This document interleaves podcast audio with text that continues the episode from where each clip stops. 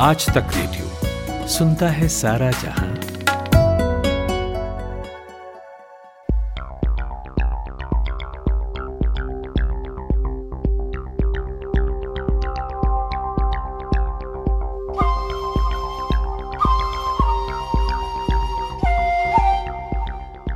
Vaccine आने की खबर से जब कोरोना वायरस को लेकर लोगों के मन में डर दूर होता नज़र आ रहा था ब्रिटेन में वायरस के एक नए रूप ने एक बार फिर से पूरी दुनिया को चिंता में डाल दिया है।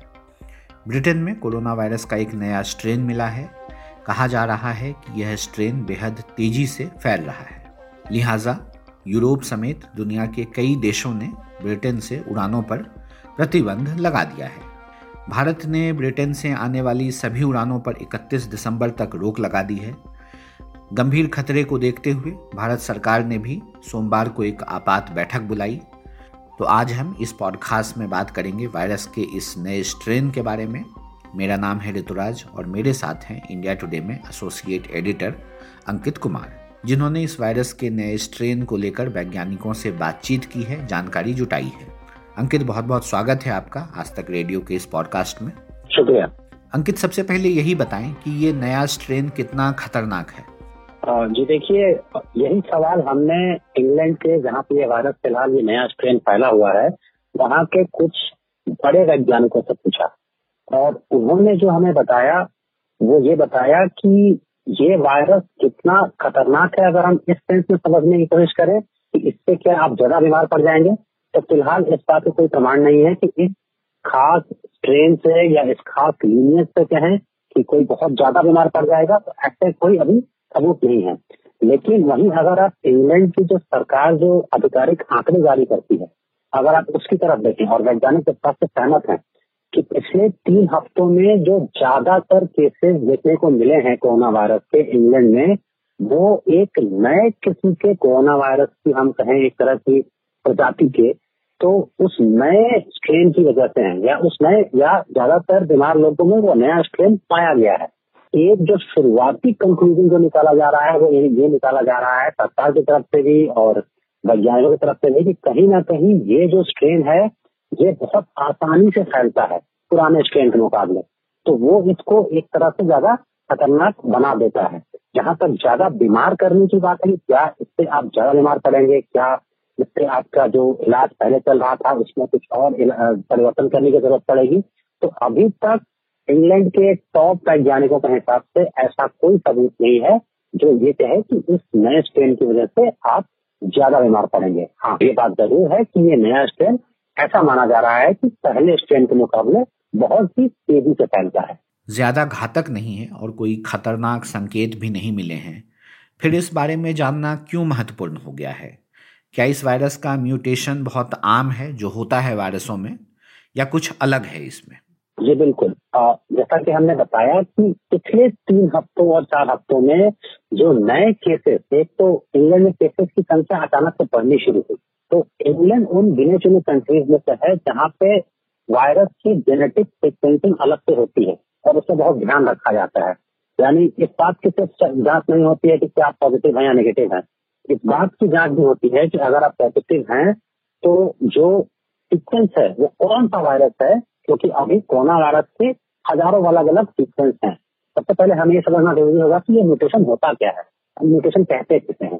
कोई भी वायरस जो पहली बार जिसकी खोज होती है तो ज़रूरी नहीं है कि कुछ सालों के बाद या कुछ महीनों के बाद उसी स्वरूप में प्रकृतियों मिले। हमने वैज्ञानिकों को समझने की कोशिश की आखिर ये म्यूटेशन क्या सिर्फ़ कोरोना वायरस में होता है या ज़्यादातर वायरस में होता है? हमें ये बताया गया कि ये किसी भी वायरस का एक बेसिक नेचर होता है कि वो अपने अपने आप को अडेप्ट करता है, अपने आप को परिवर्तित करता है, आगे या तो अपने आप को फैलाने में या अपने आप को लंबा समय तक सस्टेन करने कोरोना वायरस में ये कुछ ज़्यादा ही एक तरह से कहें कि ये जो उनके नेचर में ये कुछ ज़्यादा ही जुड़ा हुआ है। अपने आप को म्यूटेट करना, यानी हम हिंदी में समझे तो अपने अपना रूप या अपनी जो संरचना है उसको बदलना। अब इसकी चर्चा इसलिए हो रही है अभी कि ये जो म्यूटेशन है, अभी जो इंग्लैंड में देखा गया है, अभी तक कई बार ये वायरस थोड़ा बहुत म्यूटेट कर चुका है। लेकिन अभी का जो जो नया संरचना है, जिसे हम डी वन वन सेवन कह रहे हैं इसमें खास बात यह है कि करीब सत्रह ऐसे परिवर्तन हैं, जो कि अभी तक के परिवर्तन जो म्यूटेशन है, उससे बिल्कुल अलग है कहते हैं ज़्यादा है जिसकी उम्मीद नहीं थी वैज्ञानिकों को। ये एक चीज़ है जो बहुत हद तक काफ़ी कुछ शंका पैदा करती है। जो दूसरी चीज़ है, जिसकी वजह से स्वाभाविक भी है, जो जिसकी चर्चा हो रही है, कि अचानक से इंग्लैंड में जहाँ पे इस ट्रेन को बहुत हद तक देखा गया है सबसे ज़्यादा वहाँ पे अचानक से कोरोना वायरस के मरीजों की संख्या बढ़ गई है। तो ये बिल्कुल लाजमी सवाल उठता है कि कहीं कोई नया वायरस या उसी कोरोना वायरस का कोई नया रूप तो नहीं आ गया, जो कि पहले से बहुत ज़्यादा या तो खतरनाक हो या बहुत ही ज़्यादा तेज़ी से फैलने वाला हो। इसलिए इसकी चर्चा आज ज़्यादा हो रही है। यहाँ पर एक सवाल और है, अंकित। कि ये जो टेस्ट हो रहे हैं कोरोना को लेके, क्या उस पर भी इसका कोई असर पड़ेगा? क्या इसके लिए कुछ अलग तरह के टेस्ट किए जाने की ज़रूरत होगी? जी, हमने हमने बिल्कुल यही सवाल पूछा दो तीन बड़े वैज्ञानिकों से इंग्लैंड के, और सबका एक ही मत था। उनका ये कहना था कि अभी तक जो साक्ष्य उन्होंने देखे हैं, उसके पहले आपको समझना होगा कि वायरस की संरचना क्या होती है। अगर आपने कोई तस्वीर देखी हो कोरोना वायरस की किसी अखबार में या किसी न्यूज़ पेपर में या टीवी में तो जो बाहरी संरचना होती है स्कूल की तरह जो संरचना होती है कोरोना वायरस की इसकी वजह उसका नाम दरअसल कोरोना पड़ता है तो जो बाहरी संरचना होती है वो बना होता है स्पाइक प्रोटीन का। वो स्पाइक प्रोटीन वायरस को ये तय करता है कि कोई भी वायरस जब वो किसी जीव के सेल के संपर्क में आएगा तो वो कैसे व्यवहार कैसे करेगा? और इस म्यूटेशन की खास बात यह है कि स्पाइक प्रोटीन में ही एक चेंज देखने को मिला है। तो सबसे पहला जो ये एक सिग्निफिकेंट जिसे हम कहें असर डालता है, जो आप लैब में देख सकते हैं, कि जो हमारा पीसीआर टेस्टिंग का तरीका है, उसको ये थोड़ा बहुत प्रभावित करता है। थोड़ा बहुत क्यों? दरअसल जब आप पीसीआर टेस्ट कराते हैं तो उसमें अगर हम सीधी भाषा में कहें वो तीन तरह के सिग्नल नोट करता है। और अगर उन तीन सिग्नल में उसे पॉजिटिव सिग्नल दिखते हैं तो वो पॉजिटिव करार दे देता है।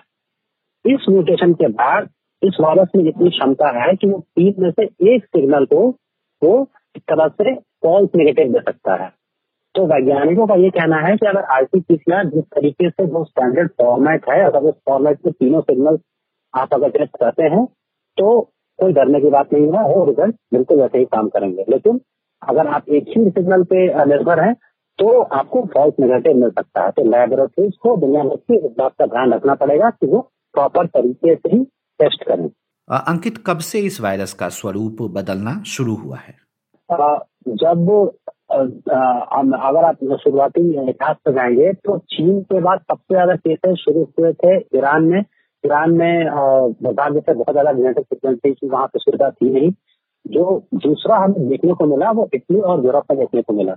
तो जब इटली और यूरोप में सिक्वेंसिंग होने लगी तो उस समय से ही वायरस के स्टेज में थोड़े बहुत परिवर्तन उस समय देखने को मिल गए थे। और जब न्यूयॉर्क में एक बार जब आउटब्रेक बहुत ही तेज़ी से फैला तो वहाँ भी एक थोड़े बहुत चेंज देखने को मिले थे। तो ये ऐसा नहीं है कि कोई पहली बार ये कोई वायरस का रूप बदला है।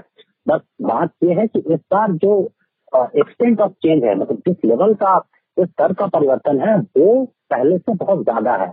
और एक आंकड़े हैं जो ये इस बात की तरफ़ इशारा कर रहे हैं कि ये कहीं ना कहीं ये स्ट्रेन पहले से तेज़ी से फैल रहा है। आपकी जानकारी के लिए मैं इतना बता दूँ कि एक बार भारत में भी इंदौर के डॉक्टर्स ने यह दावा किया था कि वहाँ पे जो स्ट्रेन है, वो कुछ इस तरह का है कि वो तेज़ी से फैल रहा है। जब इंदौर में बहुत ही ज़्यादा अचानक नंबर बढ़ रहे थे। मैंने यही सवाल वर्ल्ड हेल्थ ऑर्गेनाइजेशन की प्रेस कॉन्फ्रेंस में वर्ल्ड हेल्थ ऑर्गेनाइजेशन के चीफ और उनकी चीफ साइंटिस्ट से पूछा था। वर्ल्ड हेल्थ ऑर्गेनाइजेशन के चीफ साइंटिस्ट जो कोविड मामले में टेक्निकल लीड है, डॉक्टर मारिया उन्होंने ये कहा था कि उन्होंने उस ट्रेन को देखा है और तब तक उनका ये मानना नहीं था कि ट्रेन कोई अलग ट्रेन इतना मज़बूत हो सकता है। यह उन्हें देखने को मिला है, जो कि अचानक से इस वायरस की ट्रांसमिट होने की एबिलिटी को बढ़ा दे। यानी तब तक जितने भी ट्रेन दुनिया भर में मिले थे, चाहे वो ब्राज़ील का हो, चाहे वो साउथ अफ्रीका का हो, चाहे वो अमेरिका का हो या भारत का हो, इनमें से ये चीज़ देखने को नहीं मिली थी कि उनके म्यूटेशन की वजह से उनके ट्रांसमिट होने की जो क्षमता है वो बढ़ जाए।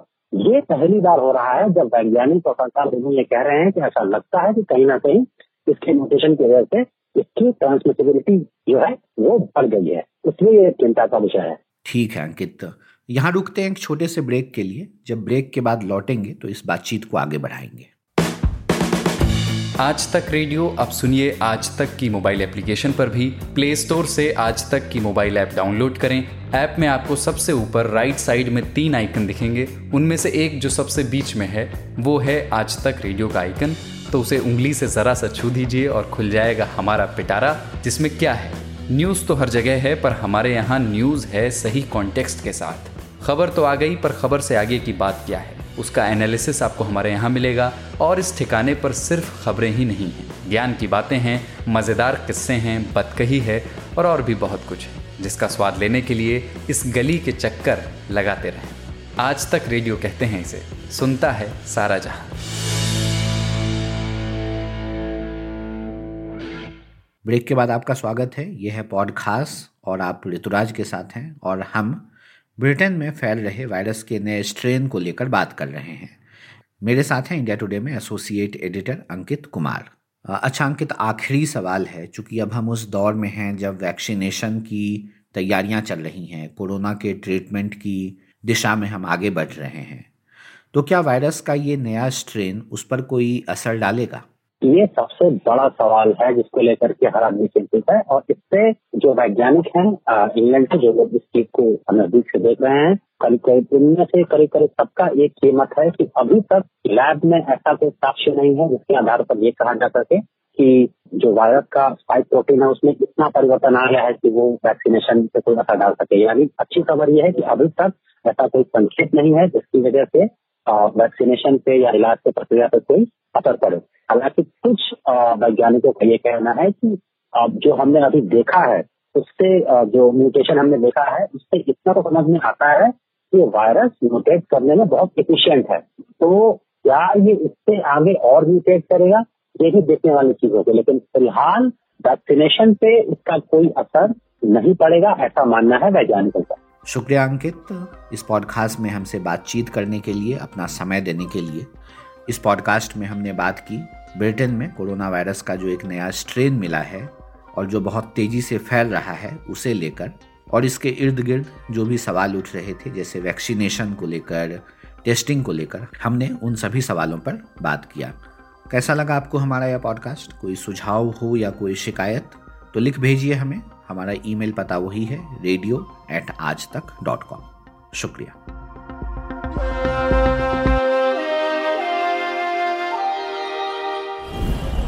सुबह सुबह ऐसा लगता है कि सबकी गाड़ी छूट रही है, लेकिन न्यूज़ भी तो मिस हो रही है।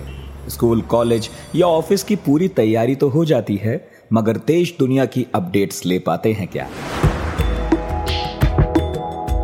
तो आपकी प्रॉब्लम का स्मार्ट सॉल्यूशन ये है कि अपनी सुबह की शुरुआत आप आज तक रेडियो के साथ कीजिए।